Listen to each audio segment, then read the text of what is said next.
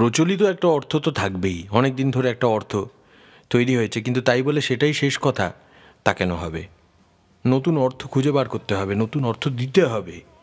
যেমন, তবু অমৃত আকাঙ্ক্ষারা রক্তে রেখেছে ফের দাঁত তবু অমৃত আকাঙ্ক্ষারা রক্তে রেখেছে ফের দাঁত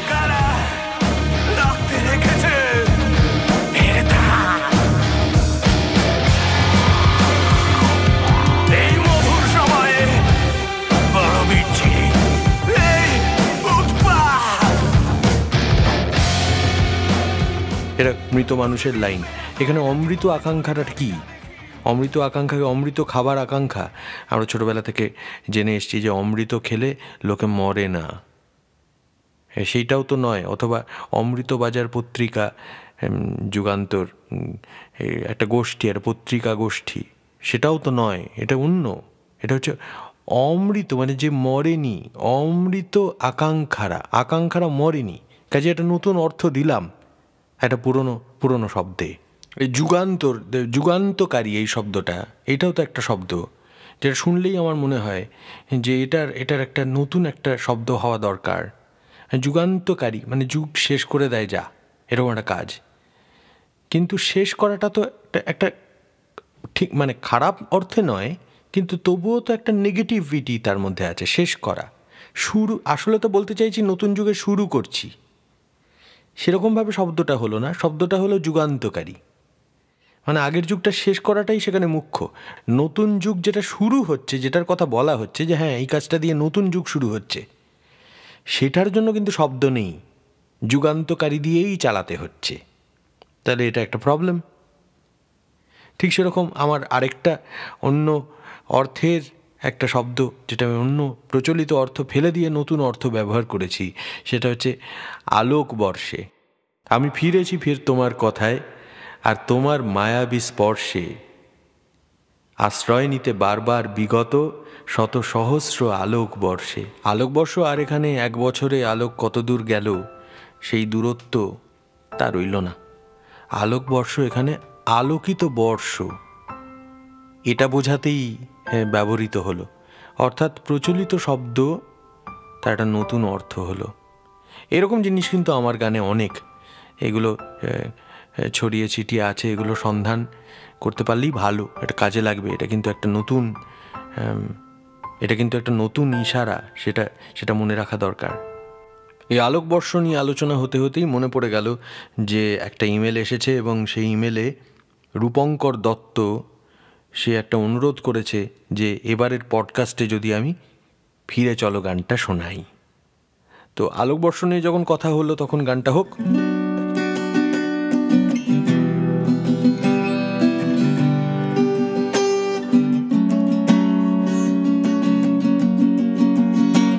আমি ভিজেছি শহরের সন্ধ্যায়।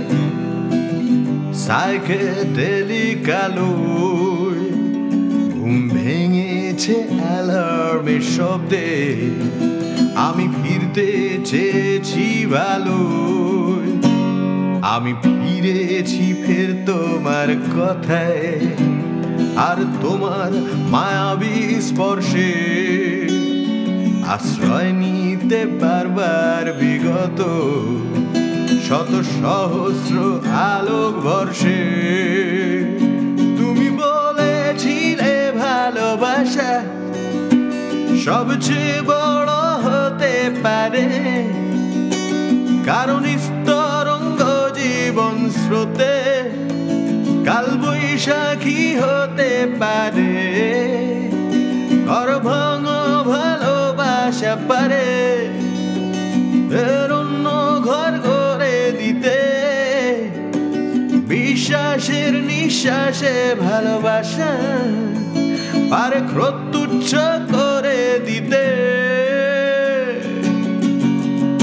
প্রিয় সায়নদীপ, ওই ব্যাখ্যাটা নেহাতি ওটা স্টেজের ব্যাখ্যা। স্টেজে ওরকম অনেক ইনস্ট্যান্ট রসিকতা করতে হয় তো, আর এই লেখাটাও মনে হয় বেশ রসিক মেজাজে লেখা, প্রতিক্রিয়াশীল কোনো বিপ্লবে। কিন্তু আসলে দেখ, এটা কিন্তু একটা শব্দকে অভিশাপ মুক্ত করবার খেলা।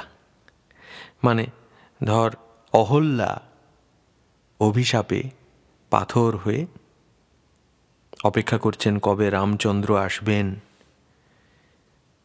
জানিস তো গল্পটা, বৃদ্ধ সাধু গৌতম মুনি তার তরুণী স্ত্রী ছিলেন অহল্যা এবং দেবরাজ ইন্দ্র খুব একটা খারাপ ইন্টেনশন নিয়ে খারাপ কাজ একটা করেন এবং এর আবার ইন্দ্র, ইন- যারা ইন্দ্রের পুজো করে সেই সমস্ত তারা মানুষ আবার ভাবতে পারে যে ধর্মীয় ভাবাবেগে আঘাত করছি, কিন্তু না, আমি কিছু করছি না, আমি জাস্ট পুরাণের গল্পটা বলছি। এবং আপনারা সবাই জানেন এটা পুরাণে আছে। আসলে এই দেবদেবী তাদের, দেবদেবী হলেই একটা মহান, এই ব্যাপারটা কিন্তু আমাদের সংস্কৃতি, যেটা সব মিলিয়ে উপমহাদেশের একটা সংস্কৃতি, সব, অনেক কিছু আছে, এর মধ্যে এলিমেন্ট হিন্দু এলিমেন্ট আছে মুসলমান এলিমেন্ট আছে, খ্রিস্টান এলিমেন্ট আছে, জৈন, শিখ, পারসিক, সমস্ত এলিমেন্ট সব একসঙ্গে মিলেমিশে একটা একটা সামগ্রিক ভারতের ধারণা তৈরি করে দিয়েছে। সেইখানে কিন্তু অনেক সময়ই অনেক লোকগানে, অনেক লোকগাথায়, এমনকি পুরাণেও দেবদেবীর সমালোচনা কিন্তু করা হয়েছে। এটা খুব স্বাভাবিকভাবে করেছে মানুষ। মানে মানুষ কখনো দেবদেবীকে মাথায় চড়তে দেয়নি। এটা আমাদের সভ্যতা, এটা আমাদের সংস্কৃতি শিখিয়েছে। কাজেই ইন্দ্র, সে কিনা দেবরাজ, সে কোনো খারাপ কাজ একটা, করে। এবং মানুষ, গৌতম মুনি, সে কিন্তু মানুষ, সে অভিশাপ দেয়। এবং তার অভিশাপে একটা বিচ্ছিরি কাণ্ড ঘটে। তোমরা যারা জানো না গল্পটা, একটু পড়ে নিতে পারো। খোঁজ করে পড়ে নাও। ভেরি ইন্টারেস্টিং যেরকম গল্প লেখা হয়েছে প্রাচীনকালে। এখন লিখলে তেড়ে মারবে লোকে। তাই আমি আর বলছি না, পড়ে নিতে পারো। এবং অহল্যার কথাটা আমরা সবাই জানি। পাথর হয়েছিল এবং রামচন্দ্র এসে স্পর্শের মাধ্যমে তার সাপ মুক্তি ঘটালেন এবং তারপরে গৌতম মুনিও চলে এলেন এবং স্বামী স্ত্রীর একটা পুনর্মিলন হলো। এবং সুন্দর একটা বেহালা বেজে উঠল। বিভিন্ন পুরাণে বিভিন্নভাবে এই গল্পটা লেখা হয়েছে। ভাবতে অবাক লাগে না এত ডার্ক একটা একটা গল্প কি করে পুরাণে। এরকম অনেক আছে। কিন্তু কথার শরীর সাগরে আবার অন্য কথা বলা হচ্ছে কিন্তু। সেখানে কিন্তু ইন্দ্র ধরা পড়েননি। মানে অভিশপ্ত হওয়ার জন্য ধরা পড়ার দরকার তো? সেটা ধরা পড়েননি। তিনি মার্জার সেজে পালান। গৌতম এসে যখন স্ত্রীকে মানে অহল্যাকে জিজ্ঞেস করলেন, তখন অহল্যা বললেন, মার্জার চলে গেছে। কথাটির কিন্তু দুটো অর্থ। এক অর্থে হচ্ছে মত যার, অর্থাৎ আমার নিষিদ্ধ প্রেমিক। আর অন্য অর্থে, বেড়াল।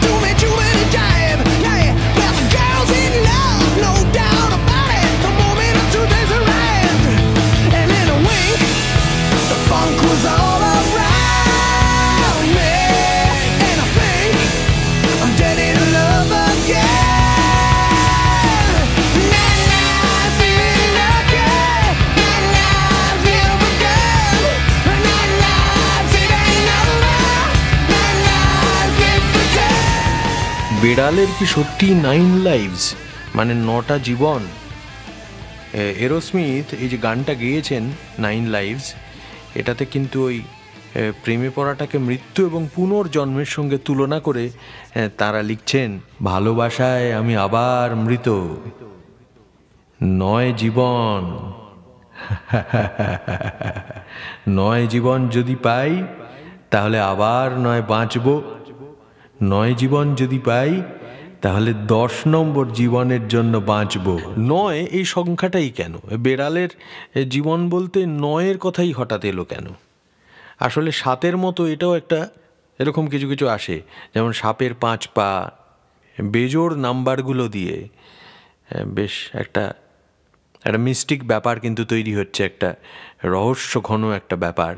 এই নয় সংখ্যাটা শুনলে আমার আবার একটা গানের কথা মনে পড়ে যায়, যার মধ্যে রেভলিউশনও আছে, আবার নয়ও আছে। এবার সেটা কি রেভলিউশন নাকি রেভলিউশন নয়? এর পূর্বসূরি যে একটা গান, যেটা কয়েকটা গানের আগে ওই অ্যালবামে আসছে, যে অ্যালবামটা হচ্ছে হোয়াইট অ্যালবাম দ্য বিটলস অ্যালবামটার নাম দ্য বিটলস কিন্তু পুরো সাদা রঙের প্রচ্ছদ বলে ওটাকে দ্য হোয়াইট অ্যালবাম বলা হয়।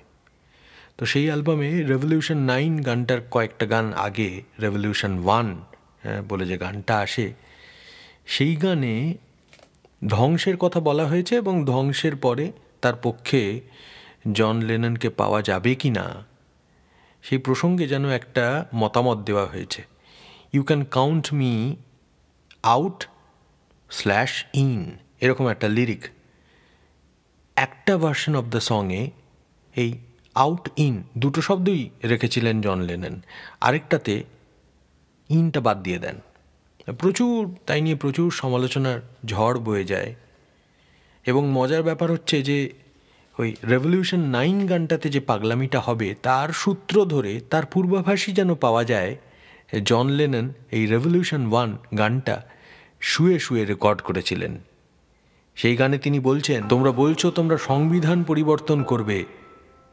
আরে দাঁড়াও, আমরা চাইছি তোমরা তোমাদের মাথাগুলো পরিবর্তন করো। তোমরা বলছো, ওটা তো প্রতিষ্ঠান। আরে দাঁড়াও, তোমরা তোমাদের মাথাগুলোকে স্বাধীন করো। কিন্তু যদি তোমরা ওই মাওবাদের ধ্বজা নিয়ে এগিয়ে যাও, তোমরা শেষ পর্যন্ত কোনো মানুষের কাছে পৌঁছতে পারবে তো? যাই হোক, এটা একটা পলিটিক্যাল স্টেটমেন্ট এবং এখানে জন লেননকে আক্রমণ করা হয়েছিল। অনেকেই বলেন যে এটা আবার কি? এটা কোনো বৈপ্লবিক গান হলো নাকি? বিপ্লব হলে তো ধ্বংস হবেই। একটা খোলা চিঠিতে একজন ছাত্র, সে লিখেছিল, আমাদের যদি পৃথিবীটা বদল করতেই হয়, তাহলে পৃথিবীর যে ভুলগুলো আছে, সেগুলো চিহ্নিত করতে হবে। তারপর সেটাকে ধ্বংস করতে হবে অত্যন্ত নির্দয়ভাবে। তার জবাবে জন লেননও একটা খোলা চিঠিতে জবাব দেন। তিনি বলেন আরে বাবা, তোমার তো দেখছি ধ্বংসের নেশা চেপেছে। ধ্বংসেই কি মোক্ষ খুঁজে পাচ্ছ? তুমি বলছো পৃথিবীর খারাপগুলো খুঁজে বার করবে, পৃথিবীর ভুলগুলো খুঁজে বার করবে, আর তারপরে ধ্বংস করবে নির্দয়ভাবে। পৃথিবীর ভুলগুলো কি জানো? পৃথিবীর ভুলগুলো আছে মানুষের মাথায়, অনেক মানুষের মাথায়। সেই মানুষদের ধ্বংস করবে? নাকি সেই মাথাগুলোকে পরিবর্তিত করবার চেষ্টা করবে? কোনটা হলে আসল বিপ্লব হবে? জন লেনন আরও জানিয়ে দেন ভায়োলেন্স যদি হয়, তাহলে ওটা কাউন্ট মি আউটই হবে। আমাকে পাবে না। ব্যারিকেড হ্যাঁ ব্যারিকেড যদি ফুল দিয়ে হয়, শুধু সেখানেই আমায় পাবে। তো, তার তৈরি করা বিপ্লবের চিত্র, যেটা ওই রেভলিউশন নাম্বার নাইন এই গানে তিনি তৈরি করলেন, তা এর সূত্র ধরেই খুব একটা শ্রুতিমধুর তো হলো না imbalance. The Watusi. The twist. Eldorado. Take this, brother. May it serve you well.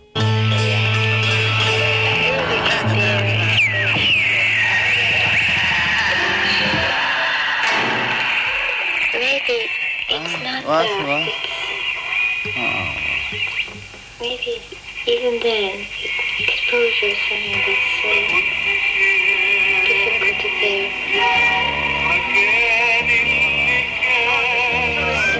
While exposure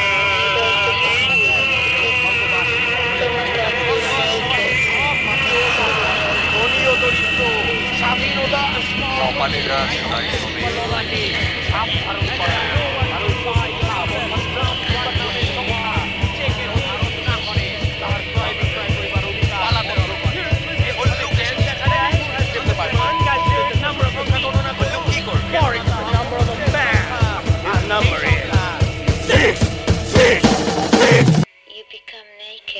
এবার কোথায় পালাবি?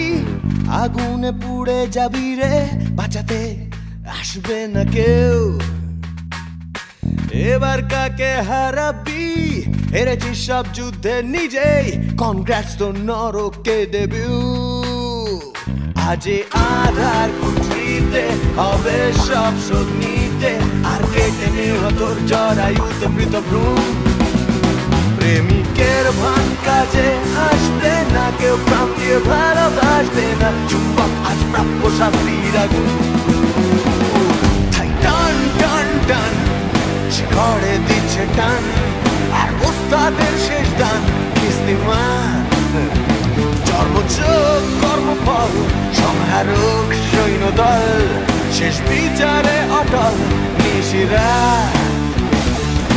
লান লান লান অপ্রস্তুত হাসির লান মারো শান দুঃসময়। চোখ যত ইন্দ্রিয়ের সামান সব কিল বিলিয়ে ধরছে খাই।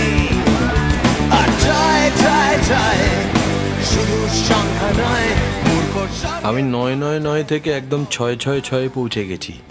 এটাকে বলে মহা নয়, ছয়। আমরা বিড়াল নিয়ে সুন্দর একটা মেয়বাদে ছিলাম, সেখান থেকে মাওবাদে চলে এসেছি। আমি কিন্তু বেড়ালে ফিরবই, বিশ্বরূপম বইতেও যেরকম একটা গল্প ছিল মানে একটা অংশ ছিল, এবার বেড়াল। হ্যাঁ সৌমিত্র চট্টোপাধ্যায়ের একটা কবিতা পাঠ করি। এই কবিতাটা বেড়ালের উপরে খেপে গিয়ে লেখা। মানে একটি বেড়াল তাকে কামড়ে দিয়েছিল, স্টেজে যখন তিনি ঢুকতে যাবেন অভিনয় করতে, এরকম একটা সময়ে। এবং অভিনয় করতে করতেই তাকে আবার পাশে গিয়ে ইঞ্জেকশনও নিতে হয়। সেটা কেলেঙ্কারি কাণ্ড। এরকম ঘটনা যদি ঘটে, তাহলে বেড়ালের উপর কে না রেগে যাবে? কাজেই সৌমিত্র লিখছেন, মার্জার দংশনের সনেট। কে তাহাকে হতচ্ছাড়া থ্যাটারে ভেড়ালে? অনবহিতের পা কামড়ালো বেড়ালে। ষষ্ঠীর বাহন আহা কেউ না তাড়ালে, পোষে পালে যত্ন করে, তাহার আড়ালে, কেউ যদি অসতর্কে লেজটি মাড়ালে পায়ে ফোটে যেন কাঁটা মাছটি ছাড়ালে নটনাথ মার্জার রূপী ইহার মরাল এ অনন্ত নরক, এই বেড়াল সরালে প্রয়োজনে বউ মেরে, এরাই পোড়ালে। দেবজ্ঞানে বিল্লি পুজে যেসব চাড়ালে, মারো বিষ দিয়ে নয় ফাঁসি পড়ালে না হয় কুকুর এনে বিড়াল ধরালে, অথবা বন্দুকে ছটরা গুলি ভরালে। কিছু করো যাতে দূর হয় পাপ করাল এ। সৌমিত্র চট্টোপাধ্যায়কে নিয়ে আমার অনুভবের অনেক কথা আমি লিখেছি একটা একটা রিসেন্ট লেখায় যেটা প্রকাশ করেছে যুগান্তর। সেখানে অনেক কথাই লিখেছি কিন্তু এই কথাটাই হুম, বেড়াল কামড়ানোর কথাটা আর বেড়াল নিয়ে এত চমৎকার লেখা যদিও বেড়াল অনুরাগীরা এতে কিন্তু খুব আহত হবেন। আরেকটা আমি পড়লামই না। সেখানে বেড়াল এবং কুকুরের একটা তুলনা করে কুকুর কত মহান সেই কথা তিনি লিখেছেন।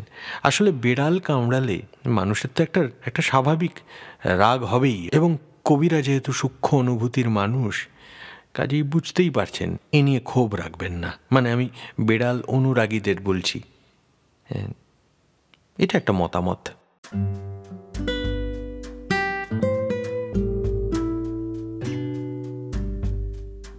Rupam podcast at Gmail dot com R U P M POD CAST at Gmail dot com এই ঠিকানায়, এই ইমেল অ্যাড্রেসে ইমেল করুন, দেখা যাক কোন চিঠি কোন অভিঘাতে আমায় স্পর্শ করে।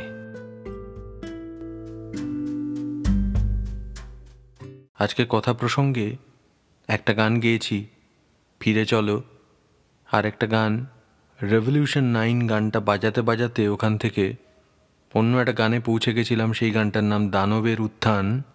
এই দুটো গান ফসিলসের, কি বলব সব থেকে বেশি এক্সপেরিমেন্টাল অ্যালবাম একটা কনসেপ্ট অ্যালবাম যার মধ্যে অনেকগুলো গল্প ছিল। একটা গ্রাফিক নভেলে সেই গল্প ছিল, আবার গান যেভাবে সাজিয়েছিলাম তাতে একটা গল্প ছিল। আর দুইয়ের যোগ ফলে আরেকটা গল্প ছিল। সেই অভিজ্ঞতা ফসেলস থ্রি কিন্তু আসলে একটা হেডফোন অভিজ্ঞতা। এটা একটা হেডফোন অ্যালবাম আমরা বলে থাকি। কারণ হেডফোনে শুনলে যে মাত্রা পাওয়া যাবে।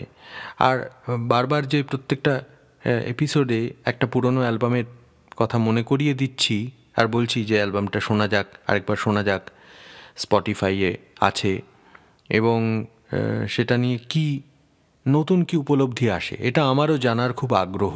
অনেক দিন হয়ে গেছে, এইসব অনেকগুলো অ্যালবামেরই। একদম রিসেন্ট অ্যালবাম আমিটা তো নিয়ে বলছি না। পুরনো অ্যালবাম, পুরনো কাজগুলো নিয়ে বলছি যে নতুন কি উপলব্ধি এনে দিচ্ছে। সেখানে একটা কথা বলতে ভুলে যাচ্ছি, সেটা হচ্ছে অ্যালবামটা শুন, অ্যালবামগুলো শুনতে হবে অ্যালবামের অর্ডারে। মানে স্পটিফাইয়ের একটা খারাপ ব্যাপার হচ্ছে, এমনিতেই অটোমেটিক্যালি ওটা শাফল মোড অন করে রাখে। আপনাকে একটু কষ্ট করে গানটা চলতে শুরু করবে। আপনাকে ওই গানের স্ক্রিনে গিয়ে দেখবেন শাফল মোডটা অফ করে নেবেন। কি করে করতে হয়? নেটে একবার একটু পড়াশুনো করে নিলেই জানতে পারবেন, যদি নিজে বুঝতে না পারেন। শাফল মোডটা কাইন্ডলি অফ করে নিন এবং গানটা আবার চালিয়ে দিন, প্রথম গান থেকে যাতে চলে। এবং ঠিক যে অর্ডারে অ্যালবাম একটা শোনবার কথা, সেই অর্ডারে একসঙ্গে শুনুন মানে এক টানা শুনুন। এমন একটা সময় সিনেমা দেখার মতো করে।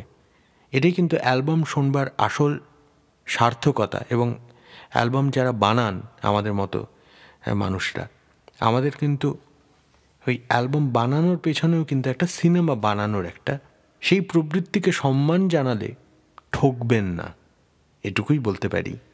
আর ফসেল থ্রি এর ক্ষেত্রে ফসেল থ্রি অ্যালবামটা আজকে সবাইকে আহ্বান করছি, যেহেতু দুটো গান আজকের প্রসঙ্গে এসেছে, কাজেই এই অ্যালবামটা একবার শোনা যাক, এবং এটা একটা হেডফোন অ্যালবাম, হেডফোন কানে দিয়ে যেভাবে স্পটিফাইয়ে খুললে অ্যালবামটা খুললে গানের নামগুলো দেখতে পাবেন। সেই অর্ডারে যেন অটোমেটিক্যালি এটা শোনা যায়।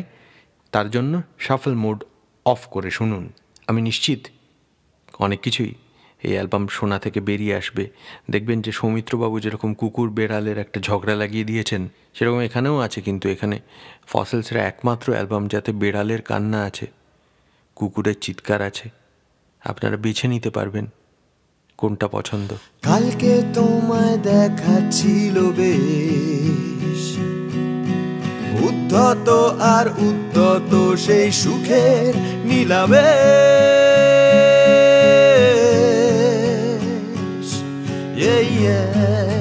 একদিন থাকতাম সেই সব দৃশ্যতে। আজকে তারা ছাড়ছি, পাড়া মিশছি বিশ্বতে।